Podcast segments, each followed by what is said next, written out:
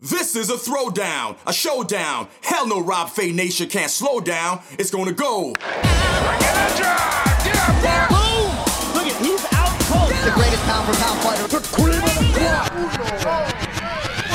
What is going on? I'm Rob Fay. Welcome to your Tuesday edition of Sports Bar Radio. It is the 10th day of August, a little overcast in the lower mainland, and I am so glad after a three day hiatus that we get together for another edition of Sports Bar Radio. We got a ton of stuff to get to. Boy, three full days off from this show. Uh, I do want to say thank you to everybody that has been checking in on Apple iTunes in particular. Uh, we are ranking right now in 14 different countries, including Canada, where we got as high as number six, and we are only looking to grow. So, my thanks to everybody from Equity Guru for believing in this podcast and for downloading it, sharing it, liking it, subscribing, you know, all that stuff that goes into what we're trying to do. some what 80 85 episodes in and i think we're finally starting to get some traction. Hey you never hit the ground at number one unless you're a wrestling podcast but realistically i am so proud of what we've been able to accomplish to all of our guests. We got a couple of great ones coming up later this week but today it's just you and me and we're going to talk about a lot of different things today. Lionel messi is in paris. The Toronto Blue Jays are still red hot. The Canadian Football League is battling COVID to some extent and a certain Canadian is back on the court doing big things. Let me get you to that one story that rises above the rest. That one story that when you hear it, you're like, yep, that's a big deal. Let me get you to the lead.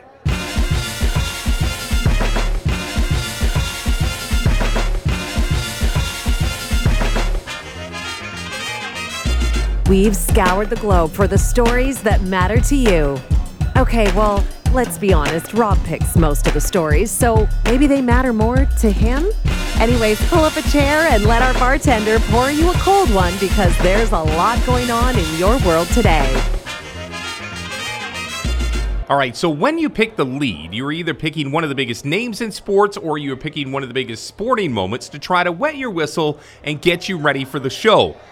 I'm going to take you a little off the beaten path here because something happened in the last 24 hours that has a really, really cool story to it. She goes by the name of Rebecca Marino, and she just moved on to the second round at the National Bank Open in Montreal. Trust me, nobody is writing home about a 220th player in the world ranking wise, topping a 16th seed 6363.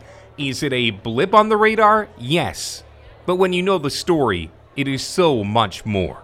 Marino burst on the scene as a teenager, and early on, she played in her first professional event right here in Vancouver in August of 2005, but she lost in qualifying.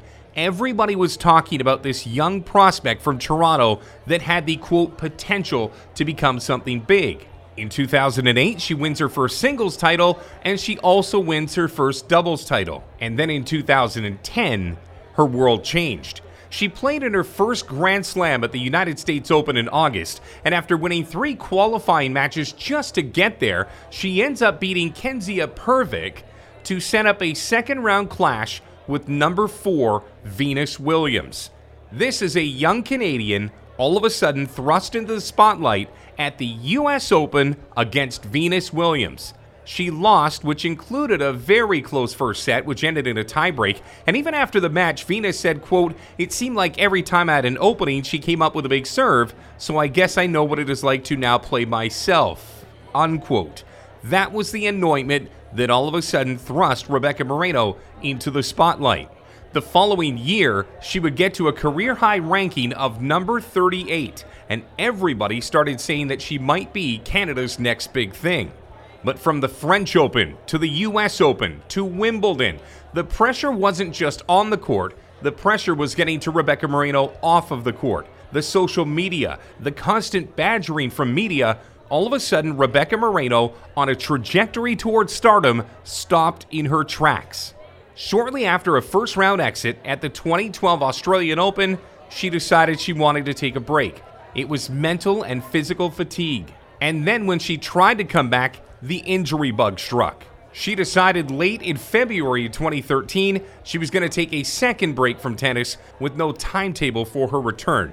Now, that is how she got to 2013. But imagine this. We've watched in the last couple of weeks, be it at the Olympics or even before that with Naomi Osaka, that sometimes these athletes simply need to step back or in some cases step away. Eight years later, it is a lot more accepted than it was in 2013.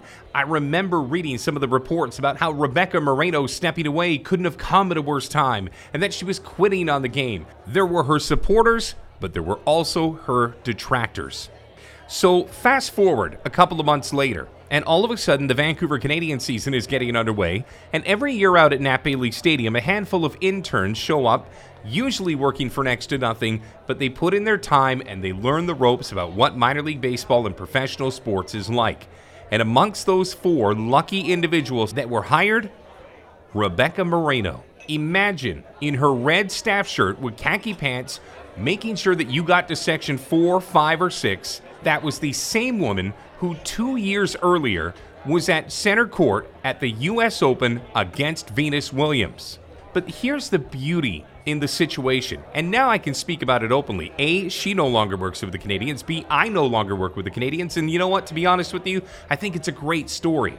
It was not a story that was going to be told in real time. I was told, as the media relations director, no way does anybody know publicly that Rebecca Marino is working at Nat Bailey Stadium. Why? Because not only was it not a story that had to do with baseball, but it was privacy that she was craving and privacy that she got from the organization that summer.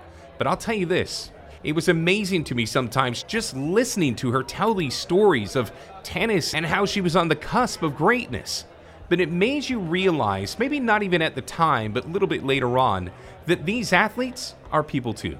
That was the one takeaway. I would watch her sit there with a broom, cleaning up popcorn kernels after a game. She would be there calling people, trying to sell them nap packs and trying to sell them tickets, trying to get game day sponsors, doing everything that most of those kids who were fresh out of school were trying to do.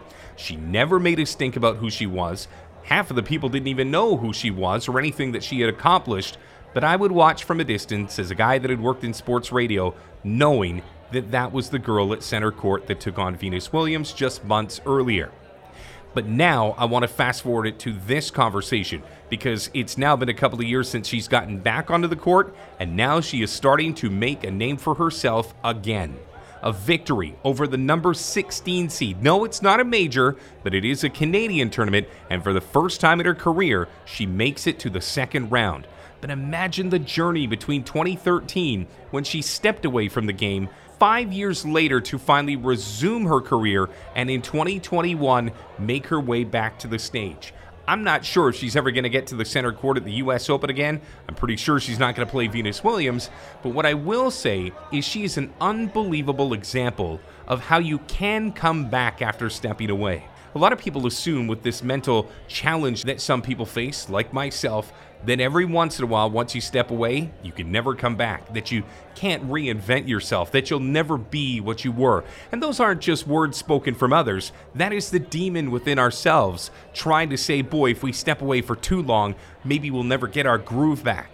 But now, at just 30 years old, Rebecca Marino has found it again. And this time she's stronger. This time she's more mentally focused, and this time she is ready for the rigors of the naysayers that will inevitably come, with few remembering how tough those words were on her a decade earlier but there was such a beauty in watching her succeed. Heck, there's such a beauty in just watching her get back into the game, but more importantly, now she's competing and the way she looks in the camera and answers the reporters' questions, the way that she conducts herself, you can tell that there's a bounce in her step again, that she's enjoying the process, which not many people get to do at any point in their career. So I'm personally happy to watch her not only play good tennis, but enjoy playing the game of tennis. Not everybody gets to bounce back but she has. And to have a front row seat to that resurrection makes me feel like every time she steps on the court, we go along with her. All right, let's get to the rest of the news of the day. There's so much going on in Major League Baseball. Boy, the Toronto Blue Jays are hot. They are red hot right now. Let's talk about if that makes a difference as they move into the last 45 50 games of the season. As well, we're going to talk about the NFL. Peyton Manning finally gets enshrined into Canton, Ohio, and we will talk about so much more. Man, we're going to get into UFC, we're going to get into basketball, hockey. We've just got started. But let me get you to that one room where we house it all. We call that room in this sports bar the VIP room. You knew tonight was going to be a good night, didn't you? Guys, the ladies don't want you wasting their time, so get to the point. 10 topics, 10 minutes. Hold on to your drinks because we're about to bring you the entire world of sports before the DJ can pull out the vinyl for his next set. Welcome to the VIP room. The VIP room. Well, it's very rarely that we'll start with the soccer on the other side of the pond, but this is big news. Lionel Messi finalizing an agreement on his Paris Saint Germain contract, arriving in the French capital this morning to complete the move that confirms the end of a career long association with Barcelona.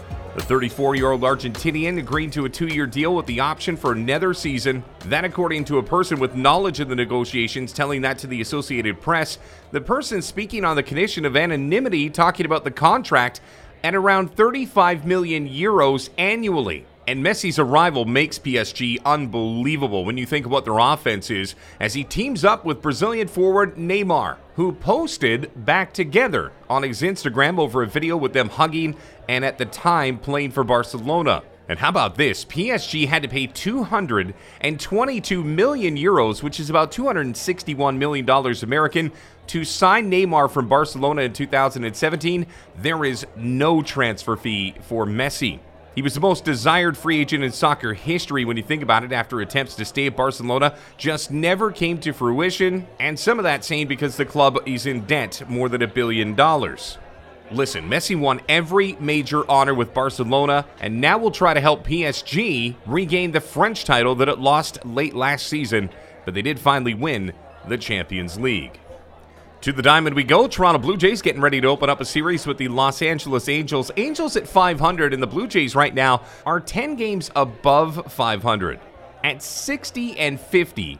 And I don't think you can go without saying that this is an extraordinary season for the Toronto Blue Jays no matter what happens, figuring they started the season in Dunedin, then made their way to Buffalo, finally getting back to Toronto, and they're 8 and 2 in their past 10. They are in the race with the Yankees, the Red Sox, and the Rays. They're just seven games back, but playing great baseball. And mathematically, have the easiest remaining schedule of those four teams in the American League East. Hey, listen, I'm not saying that they're going to win the American League East, but they are right in the conversation, three games out of the wild card, and not a team that many want to play right now.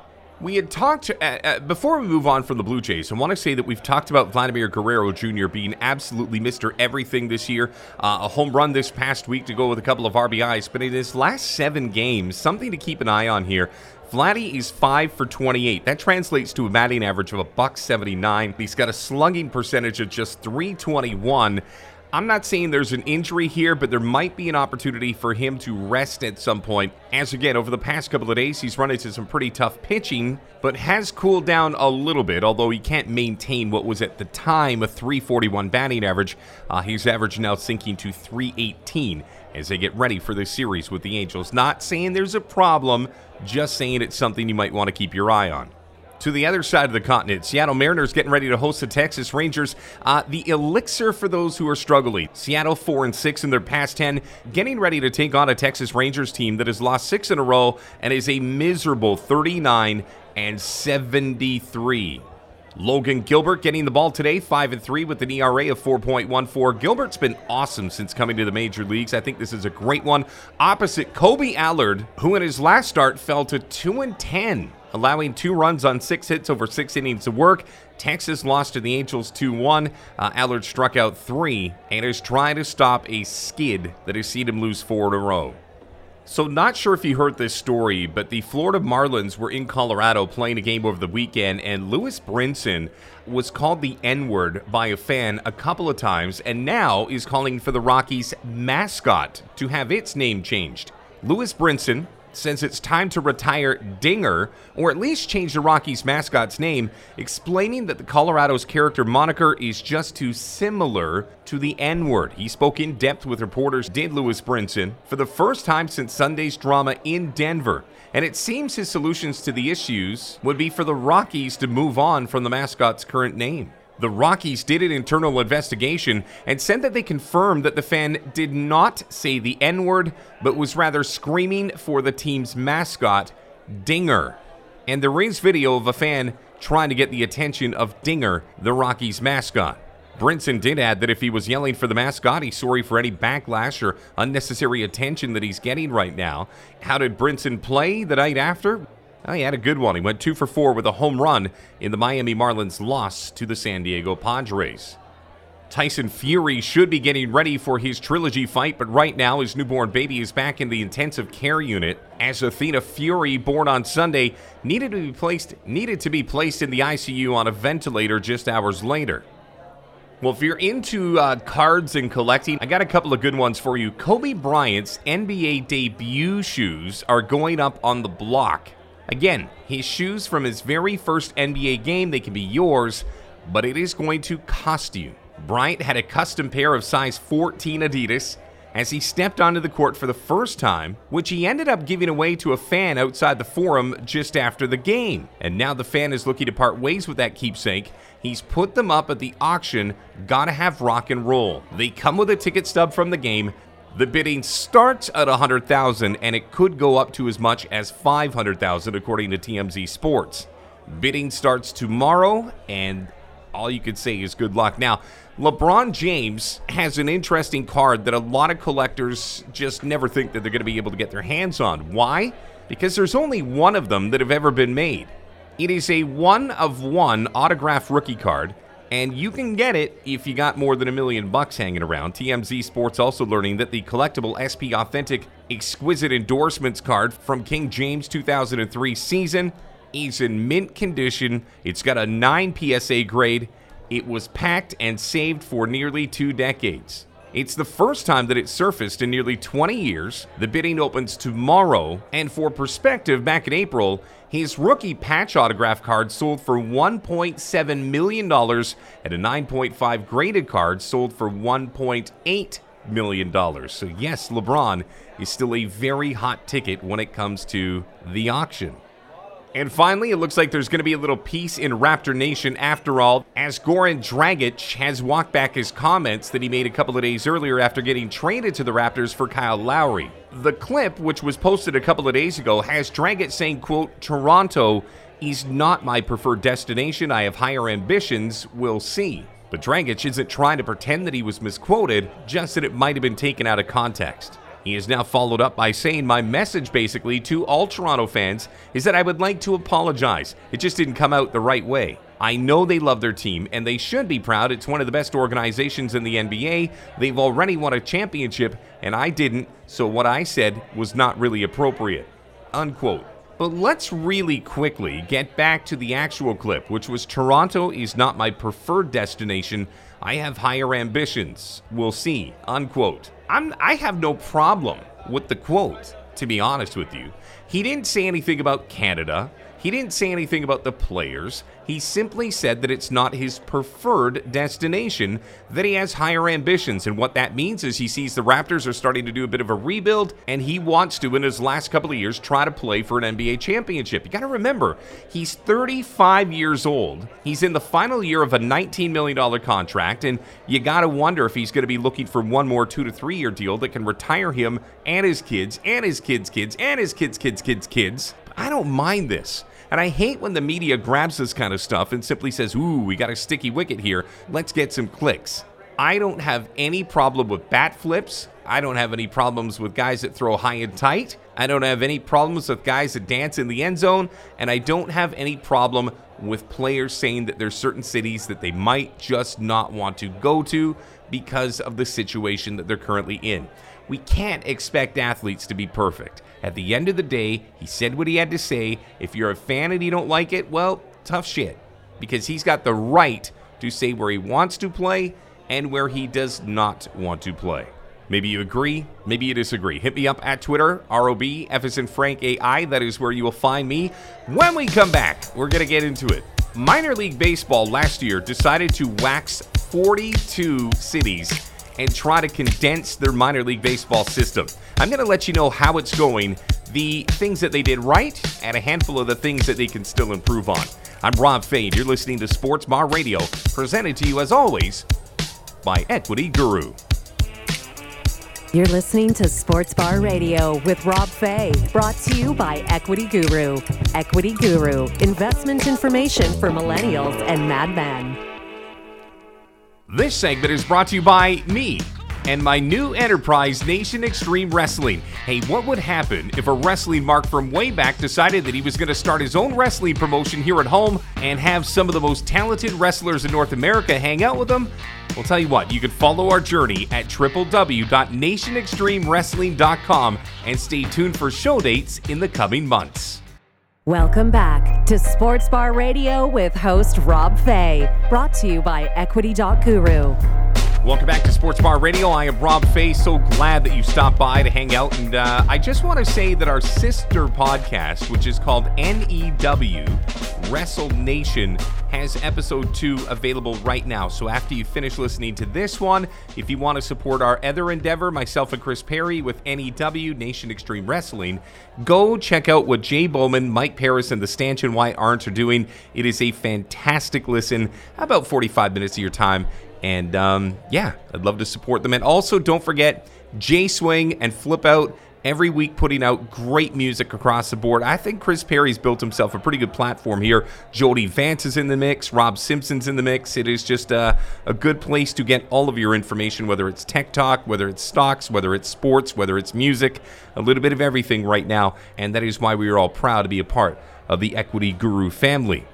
So, as many of you know, I have a history within minor league baseball, having broadcast and been a communications guy within an organization. And I remember still to this minute that it was uh, a pretty gray cloud when I left with regards to not just COVID, but the fact that minor league baseball was about to gas 42 franchises from its portfolio, going from 162 teams down to 120. And basically, what that meant is each of the 30 major league franchises had four minor league affiliations, and that is how they were going to build it. And now, Major League Baseball, if memory serves me correct, the reason that they wanted to do this was because they wanted to, quote, pay their players more money. They wanted to increase this, which to me has always been a conversation that has fallen on deaf ears because even with the four to five hundred dollars more that minor league baseball players are making this season, which gets them in the range of probably about eleven to fourteen hundred dollars a month, it's still not enough. It's still not close to enough because even though you have certain organizations that have really stepped forward with their minor league system, like the Toronto Blue Jays, there are still organizations that are pinching pennies, and that is a problem. Minor League Baseball, and here's something that maybe you don't know, do not have a union. They're not represented by the Major League Baseball Players Association. All they have is a group called Advocates for Minor Leaguers that help provide a unified voice.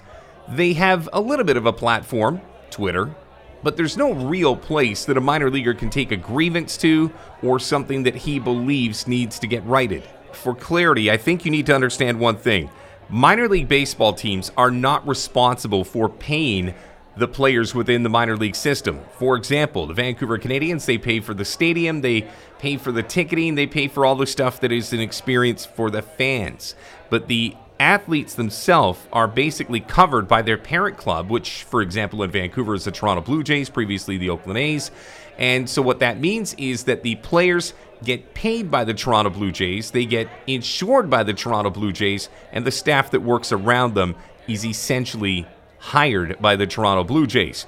So, again, the minor league baseball franchise is responsible for the bells and whistles around them, for providing a good atmosphere, for helping provide good food, maybe some housing families to take some of that financial burden off of where they live over the course of the spring and summer. But I'll tell you, man, I have watched the reduction of the 42 teams within minor league baseball this season. It is very marginal, the improvement that we've been able to see across the board. And I don't think that that's what a lot of teams who lost their franchises were hoping for if you're going to have your team cut out from underneath you, then you want to make sure that the game at least thrives. Hey, if we're going to take a bullet for this one, then it better get better. But it hasn't. And if it has, it's been very small. And that is a part of the problem. Major League Baseball overthought this process. They thought that they'd be able to save probably about a million dollars per major league team by reducing the draft, by cutting down on the number of affiliations that they had. I mean, certain organizations had five, six teams that they had to stock with 35 to 40 players each summer. That's a lot of money. That's a lot of extra bills, a lot of bus trips, a lot of things that they had to take on. But when you think about what the reduction in cost is, it's actually very minimal to an organization that essentially pays players on average, what, 8 to 15 million dollars?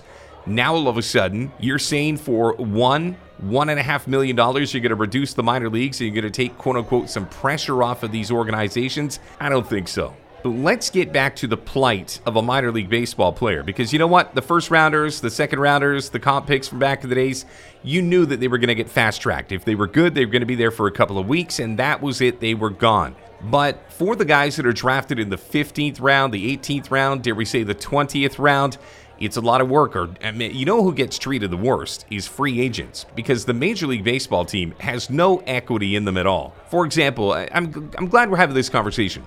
So a first rounder gets drafted. He signs for a million dollars. He gets half of his signing bonus up front. He gets half of his bonus at the end of the season or the end of the year, depending on how that negotiation went. And they're pretty much set. They can go out and they can buy whatever they want. They can retire their mom. I don't know. For certain guys like Alek Manoah, who signed for what six, seven million, he could set his family up really nice. But for a guy that was a free agent who didn't get drafted and is on a quote flyer from this Major League Baseball team that thinks there might be something there there's nothing more than a plane ticket to a city where you get a couple of at bats, you get a couple of defensive opportunities, maybe you get a couple of innings as a pitcher, and that is it. So that's why this monthly salary is so important to these guys. They don't get a chance to work in the offseason because now baseball is a 365 day a year responsibility. It's not like the old days where you can go and work for your dad at the shop and throw a couple innings here or there. Now you got to eat right, you got to work out at certain times. They give you training plans, they give you everything they need because you're, quote, their property. And you know what? You are their property. But if you are going to be their property, you would think that they would take better care of you. And I've always found it amazing to me that minor league baseball allows these players to get paid so piddly little details like off days and getting better housing and maybe even stipends for housing. For example, the New York Yankees do offer housing stipends to players down in Florida at their complex that extend beyond the competitive season. And they cover housing for their high A class team in Hudson Valley. But in many places, players are simply on their own. And for players who end up switching affiliations, the cost of breaking that lease in one city and finding a place in another can pretty much be two months' salary. Certainly more than that modest increase that minor league baseball's restructuring provided. There was a report that two different organizations had players. It was the Chicago White Sox and the Texas Rangers. The report came out that said the apartment applications that these players had were turned down because their income was considered too low. And these post game meals, depending on the organization, can range greatly in quality. Meal money, you get 35, 40 bucks a day, and that doesn't go far. And you'll even hear coaches occasionally apologize to the players, wishing that they could do more. But food and housing aren't the only things right now. It's the actual paycheck because they're getting paid just hundreds of dollars per month to train at these facilities in the off season. And you can't have players worrying about whether or not they're going to break their bat for fear that they're going to run out before the end of the season because a bat costs 85 bucks and they're only making 1300 a month. So what do you do? Because Major League Baseball and Minor League Baseball got together and said that they were going to increase the facilities' abilities, the capabilities, the comforts. They were going to pay these players more, and yet a lot of these teams aren't seeing the immediate returns on investment. They're going to say that they have, but the reality is, is there's a lot of players who are still having a tough time making ends meet. There's still a lot of players that can't get where they need to go, and now all of a sudden you sit back and you say, well, is baseball really worth it? Like a lot of these guys come out of decent schools and have gotten themselves a, de- a decent education, and even though they love the game, and of course, once you get drafted, you're only a couple of steps away from the bright lights of the major leagues. But those years in between, if you have a young family, if you have family maybe down in South America or Central America or wherever, and these free agents are sending a large portion of their check back. Like, here's a story for you. I'll never forget it. And it was 2012, and it was a player by the name of Jorge Flores. And Flores was this 5'5 shortstop who was absolutely fantastic. And after every game, would go immediately back to the food table and start, quote, crushing the spread. There's always a guy with a reputation that goes to the table more often than everybody else and makes everything more and takes probably more than his fair share. And the clubhouse attendants hate it because obviously they want everybody to get their fair share. They want to get the bowl of soup, they want to get the one or two sandwiches, and then on to the next. But this one guy, uh, Jorge Flores, would make seven, eight sandwiches. And you're thinking, boy, this guy's 5'5, 155 pounds. What is he doing? So fast forward to later on in the day, and it was one of the rare days that I was staying a little bit later than most. I think we were getting ready for a bus trip or something like that. And all of a sudden, I saw a couple of the Latin kids come back into the clubhouse, and Jorge Flores started handing out the sandwiches to all of his friends. And the reason that he was giving these sandwiches to his buddies is they couldn't afford to go out to Burger King or they couldn't afford to go out to Manchu Wok or wherever these guys go with the fast food varieties. And I sat there and I thought, boy, was I ever wrong about this? Because I sat there and I thought, boy, what a spread crusher. This guy's taking way more than his fair share. He's being a hog, he's being that guy. And when I realized that he was actually just taking care of his teammates who couldn't afford because they spend their money a lot by sending it home. Like, I don't think a lot of people realize this that Latin players, for the most part, send almost all of their paycheck immediately back home. They wire it home to their wives or their girlfriends or their moms or their dads. Maybe some of them have young kids back there. And uh, that money goes a lot longer back in Venezuela or the Dominican Republic or wherever they come from. And in turn, these guys live off of the sole things that that minor league baseball franchise provides for them or that parent club as well. It's heartbreaking, man, because I was fortunate enough to ride those buses for 12 of my 15 years. And the stories are everywhere. Like, I could sit here and, and wax on poetically about what minor league baseball is not doing and promises made and not promises kept. But at the end of the day, I just look back to the stories, the individual stories about players that were scuffling along, players that would really just find a way to tape together their season. And it's kind of gut wrenching because you think these are the guys that fans come out to see, big people come out to see them, and uh, at the end of the day, they're going back into the tunnel up to the clubhouse making $1,000 a month taxed. That's tough. And so I was just hoping that if minor league baseball was going to reduce by 42 teams, again, 42 cities no longer have minor league baseball within their system. They're gone. Stadiums are empty, or now they've got independent teams there, but it is just not affiliated with a major league team. That's tough. That is a tough pill to absorb. But uh, I just thought as a result of that, surely it was going to result in those remaining players. When you cut the draft in half and you reduce this minor league baseball commitment by 42 teams, surely that's a significant spike, but it has been anything but. And there are some saying that that is not enough, that there should even be more meat cut from the bone. I just don't get it. All right, let's take a break here. When we come back, we'll put a bow on this show. You're listening to Sports Bar Radio. As always, is presented to you by Equity Guru. You're listening to Sports Bar Radio with Rob Fay, brought to you by Equity Guru. Equity Guru, investment information for millennials and madmen. This segment is brought to you by Cybin Inc., a pharmaceutical biotech company running clinical trials on using psilocybin thin strips to treat major depression. Their stock has more than doubled in the past month as the company rolls from milestone to milestone, and the company now has four formulations rolling through clinical trials as they uplist to the New York Stock Exchange. Their ticker symbol CYBN. For more information, visit www.equity.guru. Hey, dear, rock roll, rock on, ooh, my soul. Hey, dear, rock and roll, rock on. Did you lose your seat? That's okay. I have a better one up front. Welcome back to Sports Bar Radio with Rob Fay. Okay, final segment of Sports Bar Radio for your Tuesday, and I just want to say thank you. And uh, here's a little gift for you. If you have listened to this point in the podcast, I got a special guest for you. Kind of like an Easter egg. I'm not even going to make this public.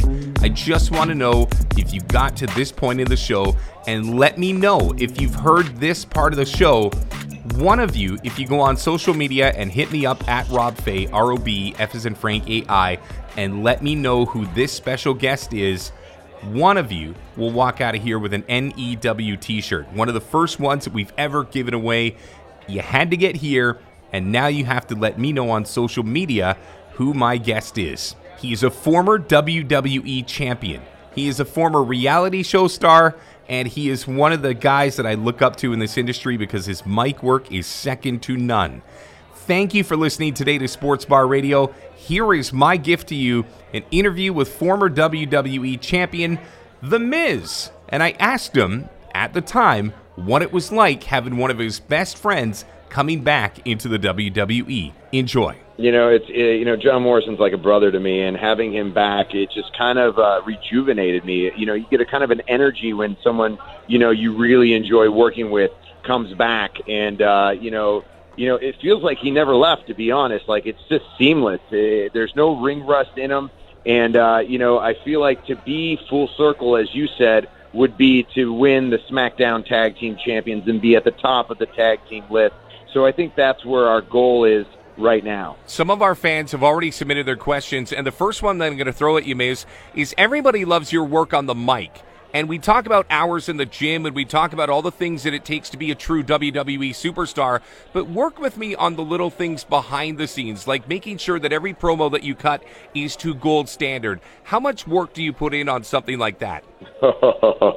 you have no idea. Uh, I'll give you a for instance. Before I was even in WWE, uh, when I was trying to learn the art of professional wrestling, I was on the independent wrestling circuit. However, learning uh, I, while I was there, I was also in acting classes, improv classes, uh, basically trying to hone in uh, the craft of you know not only just acting but being able to speak. I've also would do motivational speeches to large audiences to get my myself used to being in front of large audiences, and that was honestly that was the reason I would do these these speeches was just to get practice in front of an audience because I knew I wanted to be a WWE superstar and I knew that would be a very big portion.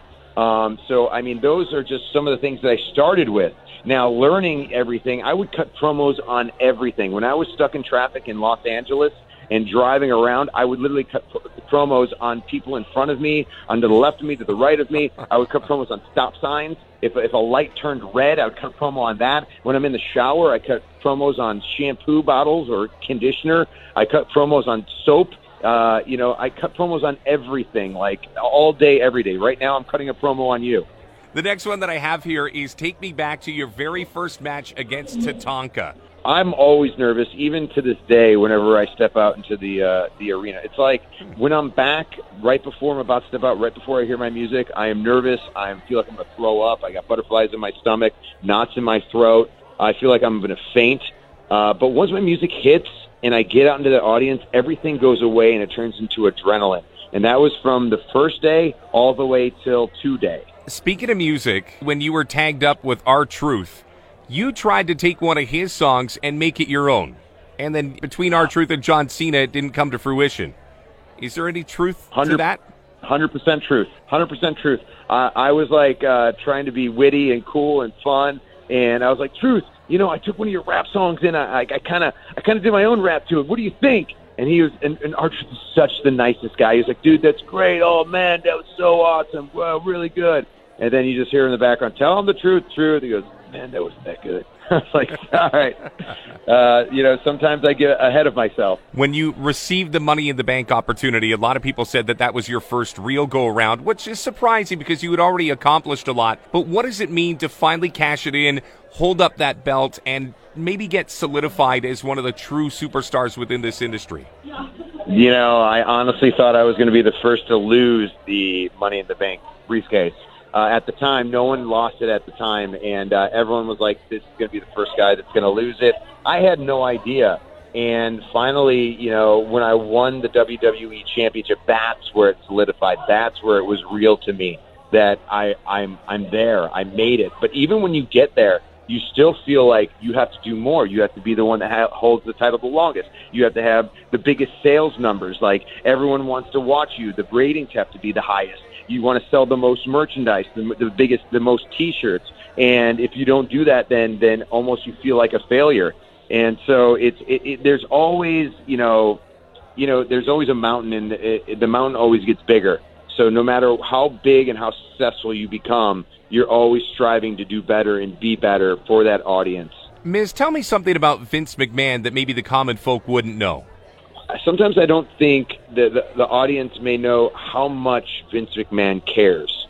Not just about the talent, not about not just about the shows, but about every employee that is under uh, you know the WWE ring wing that, that any anyone that is is is watching he cares about the fans he cares i mean i don't think anyone understands how much he cares and how much work he does to make sure that the audience goes home with the exactly what they want that the superstars have a, have a great healthy life that that his employees are happy. I mean, he really goes in depth and, and surrounds himself with very talented people as well to make sure that that that his vision gets across. I want to talk very quickly about your show, Miz and Mrs., because obviously it is something that a lot of people in the wrestling circle watch on a weekly basis. But I also have a bit of a love affair with your father because your father always seems to, he he comes across as a really endearing guy. Can you talk to me about the show and how much that's changed your life away from the squared circle, and also maybe give us a little tidbit about your mom and dad? When I was on the Real World back in 2001, and I'm not sure if you guys have or the Real World was even popular in Vancouver. But I was on a show called The Real World on MTV, and it was a reality show about seven strangers picked to live in a house. Then I did a bunch of challenges, and that was back in 2000, like one, two, three, four. If you'd have told me back then I would have my own reality show about my family, and I would have two daughters, and my dad would be a huge star, and my my mother, my my my wife Maryse's mother-in-law would be a huge star, mm-hmm. then uh, I would have told you you're joking, and you're, you're, you're there's no possible way that would happen. But man, I'll tell you what, this show has, has has changed me. I mean, honestly, like I love it because it brings my family together and it allows everyone to really, you know, hone in and uh, and be around each other. Like I'll, I'll tell you a story. My dad, I go, hey dad, you want to come to uh, see your your new granddaughter, Madison? You know, we just had a, a daughter about four months ago. He still hasn't met her, and he was like, nah, I'll wait till something important happens. Oh, actually, he goes, are you filming? And I go, no, we're not filming, Dad. He goes, well, I'll wait until something important happens. I go, you got to be kidding me, Dad. Like something, there's nothing more important than your grandchild. He goes, yeah, but she'll be there in four months. I go, oh my God. All right, fine. we're, we're filming in four months. We'll do that. All right. He goes, all right. So that's just the way my dad is. Well, I'll tell you what, we'll wrap this up, but I'll tell you, Miz, you've come a long way from Normandy.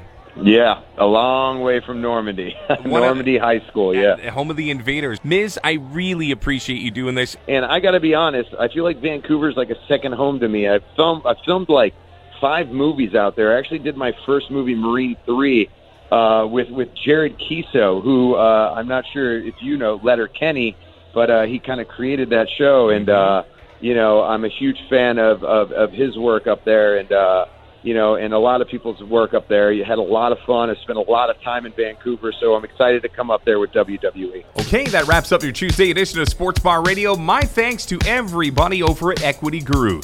To Chris Parry, you're continuing to build yourself a monster. Uh, my thanks to Galen. My thanks to JP Chung, Asan, and the irreplaceable Priscilla Choi. Until we do this again tomorrow, I am Rob Fay. Have yourself a fantastic day, and thank you for listening to Sports Bar Bar Radio. Take care, everybody. Sports Bar Radio was brought to you by Equity Guru, investment information for the new generation. Visit us at equity.guru and let's make some money together. Please note, any mention of companies on this podcast is part of a promotional campaign, and the information you hear should be a part of extensive due diligence. As well, always get advice from an accredited financial advisor before you make any investment decision. Protect yourself.